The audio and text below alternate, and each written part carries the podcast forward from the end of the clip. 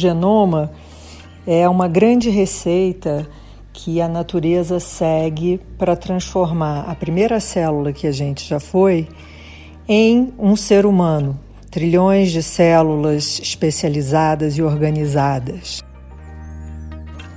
Eu gosto de pensar no genoma mais como um ecossistema do que como um programa de computador. Independente da metáfora que você preferir, provavelmente você já deve ter ouvido falar sobre genoma e também sobre a genômica, que é a área da ciência que estuda os genomas. Genômica é a filha da genética e ambas são áreas que conversam entre si, mas não são a mesma coisa. Cada uma tem as suas próprias características.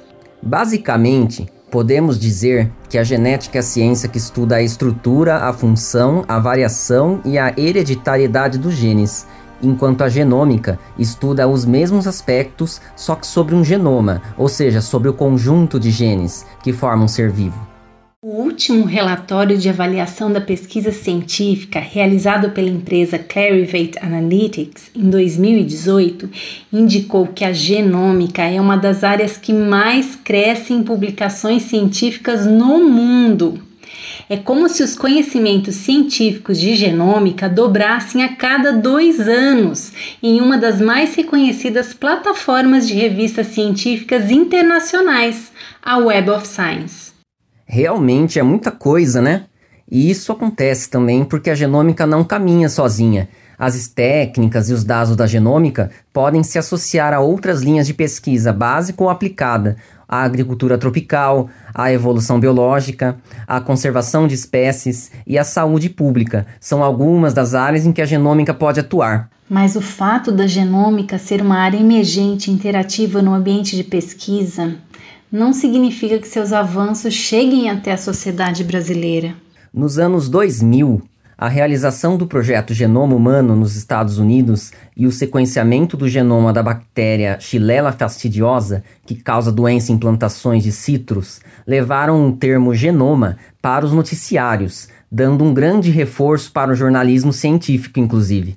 Mas, como comenta o jornalista científico Marcelo Leite, após essa época, a genômica perdeu um pouco a evidência nos noticiários.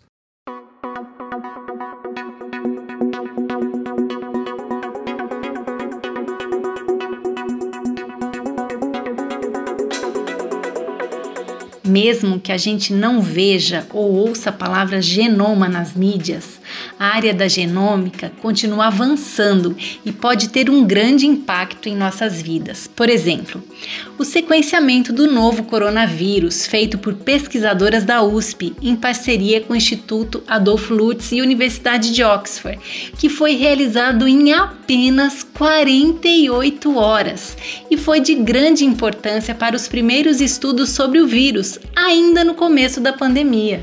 Bem lembrado, Adriane. E também recentemente o Nobel de Química, né, premiou duas pesquisadoras que desenvolveram a CRISPR-Cas9, a polêmica tesoura genética, a técnica que basicamente permite cortar e editar partes do genoma, fazendo com que a célula produza ou não determinadas proteínas. De qualquer forma, grande parte dos avanços da genômica não chega até a sociedade e, quando chega, geralmente são pouco compreendidos. Inclusive, os conhecimentos básicos da genômica, que estão em conteúdos curriculares da escola, costumam ser considerados muito interessantes pelos adolescentes, mas também muito complexos e abstratos. Para conhecermos um pouco mais sobre a genômica, conversamos com pesquisadores de diferentes linhas de pesquisa nessa área. No Oxigênio de hoje, vamos falar sobre projetos de pesquisa que estão associados direta ou indiretamente à genômica, trazendo algumas curiosidades e perspectivas. Eu sou Adriane Vasco. Eu sou o Vinícius Alves e começa agora o episódio Essa Tal de Genômica, pegando carona no tema que foi tratado no Oxilab número 54.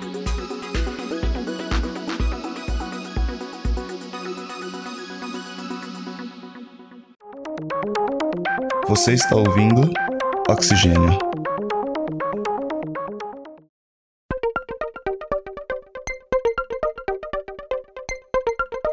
Vamos começar falando sobre como a genômica pode subsidiar a agricultura tropical convencional. Para tratar disso, entrevistamos a engenheira florestal e doutora em biologia molecular Ana Cristina Miranda Brasileiro. Ana é pesquisadora da Embrapa Recursos Genéticos e Biotecnologia de Brasília. Tem experiência em genética vegetal e atua em temas como genômica funcional, melhoramento genético e outros. É lógico que a gente faz hoje é, é, totalmente diferente do que nós fazíamos há 30 anos. As técnicas de genômica de plantas, sim, contribuíram muito para o avanço desses estudos.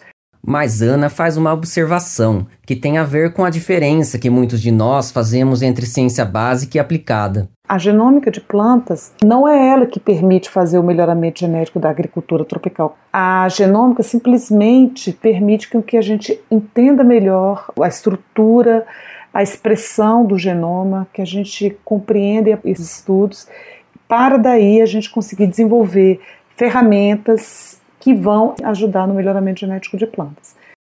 Então, é possível fazer manipulações biotecnológicas em plantas de grande valor comercial, como soja, algodão, visando deixar essas culturas mais resistentes a estresses como ataque de vermes nematóides, por exemplo? Sim, na Embrapa nós trabalhamos com o melhoramento genético, utilizando ferramentas biotecnológicas, tanto em variedades eh, de interesse agronômico de soja como de algodão.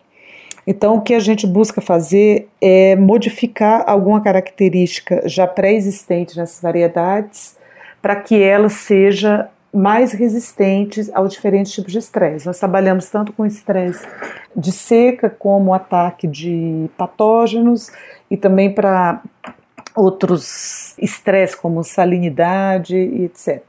Com isso, fiquei pensando como é feita a inserção e a combinação de genes que promovem a resistência nessas plantas. Primeiramente, a gente tem que identificar o gene que vai modificar essa característica, né? através de estudos de genômica funcional, estrutural e comparativa. Genes são identificados, são caracterizados e isolados da planta doadora através de técnicas de recombinação é, gênica. Então a gente isola esse gene da espécie doadora, que pode ser no caso a própria soja, o próprio algodão, ou esse gene pode vir de qualquer outro organismo. Inclusive, em muitos casos a gente retira, isola o gene do próprio patógeno. Por exemplo, no caso de resistência a nematóide, nós isolamos alguns genes de nematóide que eles vão dar uma espécie de resistência na planta uma vez introduzidos nela. Então, esses genes são isolados, caracterizados e inseridos no genoma da variedade de interesse. Relacionado a isso, em um artigo que você publicou no ano passado na revista Frontiers in Plant Science, a sua equipe estimulou a expressão de um gene presente em linhas transgênicas de Arabidopsis, um gênero da mesma família que inclui as couves e a mostarda, a fim de testarem se a tolerância dessas linhagens aumenta em relação aos estresses. Apesar desse gene conferir uma maior resistência à seca e à salinidade, como era esperado, nós vimos que é, ele, infelizmente, dava uma maior suscetibilidade ao ataque de nematóide. Isso quer dizer que às vezes, quando fazemos melhoramento genético com plantas por meio de técnicas de transgenia, a gente pode melhorar uma característica e acabar prejudicando outra. Por isso que o melhoramento genético, utilizando ferramentas biotecnológicas ou não, é tão complexo, longo, demorado e, e necessita de muitos estudos prévios antes dessas plantas serem liberadas para uso no campo.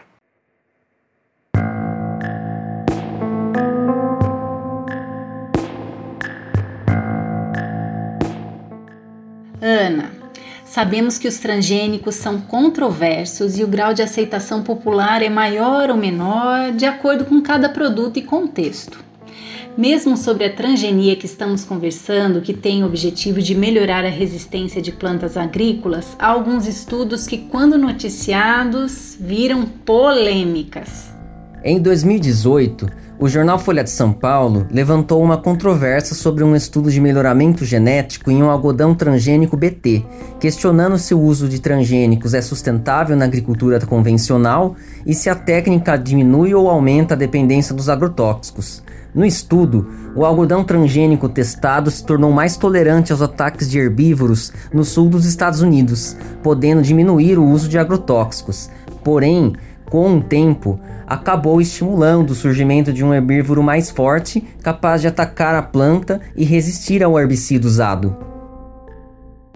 As plantas transgênicas que estão em uso comercial, tanto no Brasil como no mundo, ainda concentram poucas características de interesse agronômico. No caso de resistência a inseto, visa aumentar sua produção, diminuindo o ataque de, de insetos. Então, essas características acabam por diminuir o uso de agrotóxicos, permite desenvolver tecnologias, como no caso do plantio direto. As plantas transgênicas oferecem várias características que facilitam ao produtor o manejo da sua cultura e também diminui o custo de produção. É lógico que todo mundo busca uma agricultura cada vez mais sustentável, com menos uso de agrotóxicos, então os transgênicos entram nessa tendência de você cada vez ter uma agricultura mais sustentável. Bom, temos o mesmo desejo, então, de que os estudos da Embrapa realmente subsidiem a redução do uso dos agrotóxicos na agricultura tropical convencional. Afinal, o Brasil é um dos países que mais usa defensivos agrícolas que já foram proibidos em diversos países da Europa. Saindo da área agronômica, vamos entrar na área de citogenética, que investiga a estrutura e a função dos cromossomos, e que atualmente também é muito associada à genômica. Vale destacar que um projeto temático que contempla a intersecção entre essas áreas, que tem pesquisadores brasileiros e estrangeiros e é financiado pela Fundação de Amparo à Pesquisa do Estado de São Paulo, a FAPESP, é o projeto Cromossomos Sexuais, Cromossomos B e seus Enigmas. Mas espera aí, só para refrescar a memória. Todo ser vivo tem cromossomos dentro das suas células. Cromossomos são basicamente estruturas compactadas das moléculas de DNA onde os genes se distribuem. Essas estruturas de nome estranho são responsáveis pela transmissão de grande parte das características hereditárias, já que os genes são as unidades de transmissão biológica entre as gerações. Esse nome estranho, Vinícius, vem de croma, que significa cor, e soma, que significa corpo. Ou seja, são elementos que podem ser corados para serem visualizados e estudados. Quando você imagina cromossomos, acha que eles são estáticos ou dinâmicos? Na verdade, eles podem mudar de diversas formas em uma escala de tempo evolutivo, e essas variações, na ciência, são conhecidas como polimorfismos cromossômicos.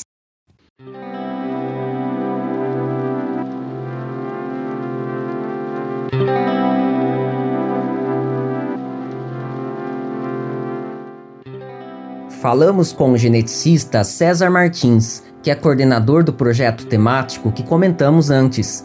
César é professor do Departamento de Biologia Estrutural e Funcional no Instituto de Biociências da Unesp de Botucatu. As espécies, né, os organismos, eles possuem um genoma muito dinâmico. Por isso que fala que a gente tem mutações. O DNA muta o genoma e isso reflete também nos cromossomos. Então, nós, cada espécie tem um número de cromossomos característicos e eles mudam ao longo do tempo a sua estrutura. E essa é uma mudança que permite, inclusive, que ocorra o processo de especiação, que as populações tenham características diferentes, que leva toda a, a diversidade aí que é bem característica dos seres vivos, né? Vale lembrar que as espécies podem variar quanto ao número de cromossomos regulares, também chamados de A. Dentro desse conjunto regular de cromossomos, alguns grupos de seres vivos apresentam os famosos cromossomos sexuais. Um dos focos do projeto coordenado pelo César é entender os polimorfismos dos cromossomos sexuais de espécies animais bem distintas, como peixes, gafanhotos e roedores. Falando em sexo biológico, você já parou para pensar que muitos seres vivos não apresentam dimorfismo sexual, isto é, diferenças aparentes entre machos e fêmeas? Quem pode falar melhor sobre isso é o César. Pega um modelo mais simples. Então, o mamífero está aqui, ó. eu olho, né? Primeiro que eu olho morfologicamente para um macho, uma fêmea, separo quem é, já começa por aí. depois eu olho para a célula e vejo que tem cromossomo X e Y, então esse modelo é muito mais fácil de entender. Aí, então, imagine você, você pega uma espécie de peixe, por exemplo, você olha no aquário, você não vê diferença entre os machos e fêmeas, na maior parte das vezes. E aí você olha geneticamente, menos ainda. Mas nós sabemos que tem os machos e as fêmeas, né? Eles são morfologicamente diferenciados nas gônadas, mas não tem essa, essa diferença fenotípica externa que você simplesmente olha e consiga identificar. Mas você pode estar aí se perguntando por que César e os outros pesquisadores envolvidos no projeto resolveram estudar polimorfismos de cromossomos sexuais de peixes e insetos, ao invés de mamíferos, o que seria muito mais fácil. Mas o nosso entrevistado tem uma justificativa. É, as espécies que têm cromossomos sexuais diferenciados podem carregar genes de determinação sexual.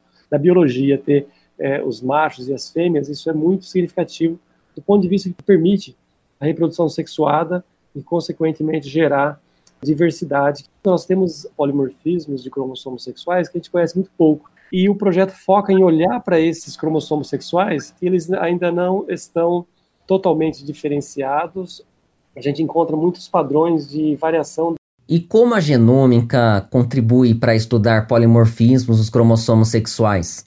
E um diferencial do nosso projeto é estudar os cromossomos numa outra perspectiva, principalmente usando análise em larga escala de genomas, análise então, envolvendo sequenciamento em larga escala de DNA, de RNA, análise de proteomas,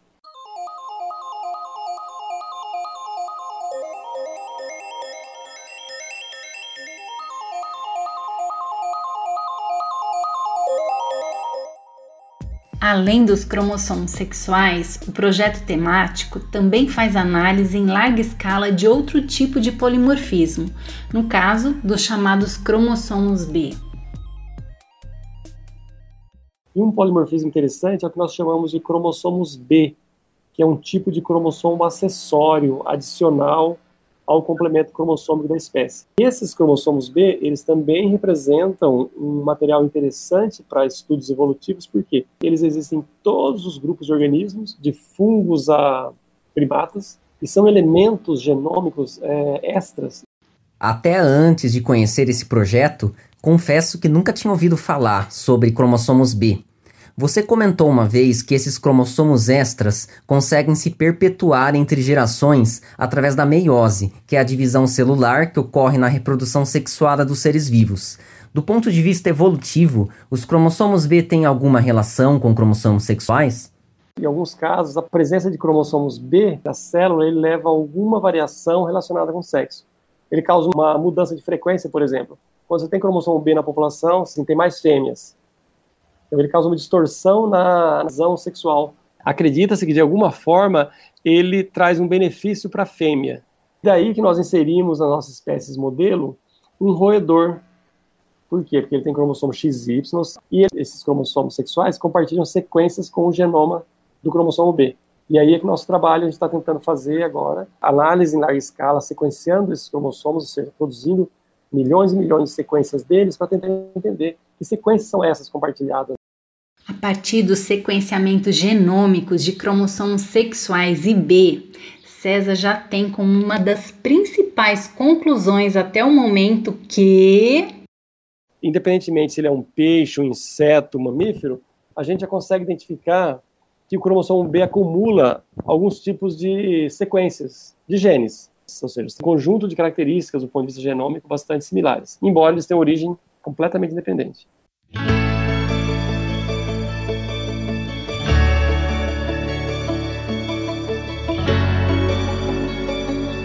Mesmo que não seja de maneira imediata, os achados da genômica podem ser de interesse da sociedade em geral. Além dos projetos que já apresentamos, os dados genômicos podem auxiliar na conservação de espécies e na saúde pública, conforme comentamos lá no começo do episódio. Bem lembrado, Adriane, mas acho que por hoje já foi muito assunto para a cabeça. Vamos continuar essa conversa sobre genômica depois? Por mim, tudo bem. Então, este oxigênio vai ficando por aqui. O programa de hoje foi roteirizado por mim e por Vinícius, com colaboração da coordenadora Simone Paloni e da bióloga Caroline Maia, Os trabalhos técnicos foram do Otávio Augusto da Rádio Unicamp e do Gustavo Campos. Se você gostou, não perca o próximo episódio. Se puder também compartilhar com alguém da família, do trabalho, do seu círculo de amizades que goste de ciência e genômica, é uma super força pra gente. Até o episódio 2 de Essa Tal de Genômica.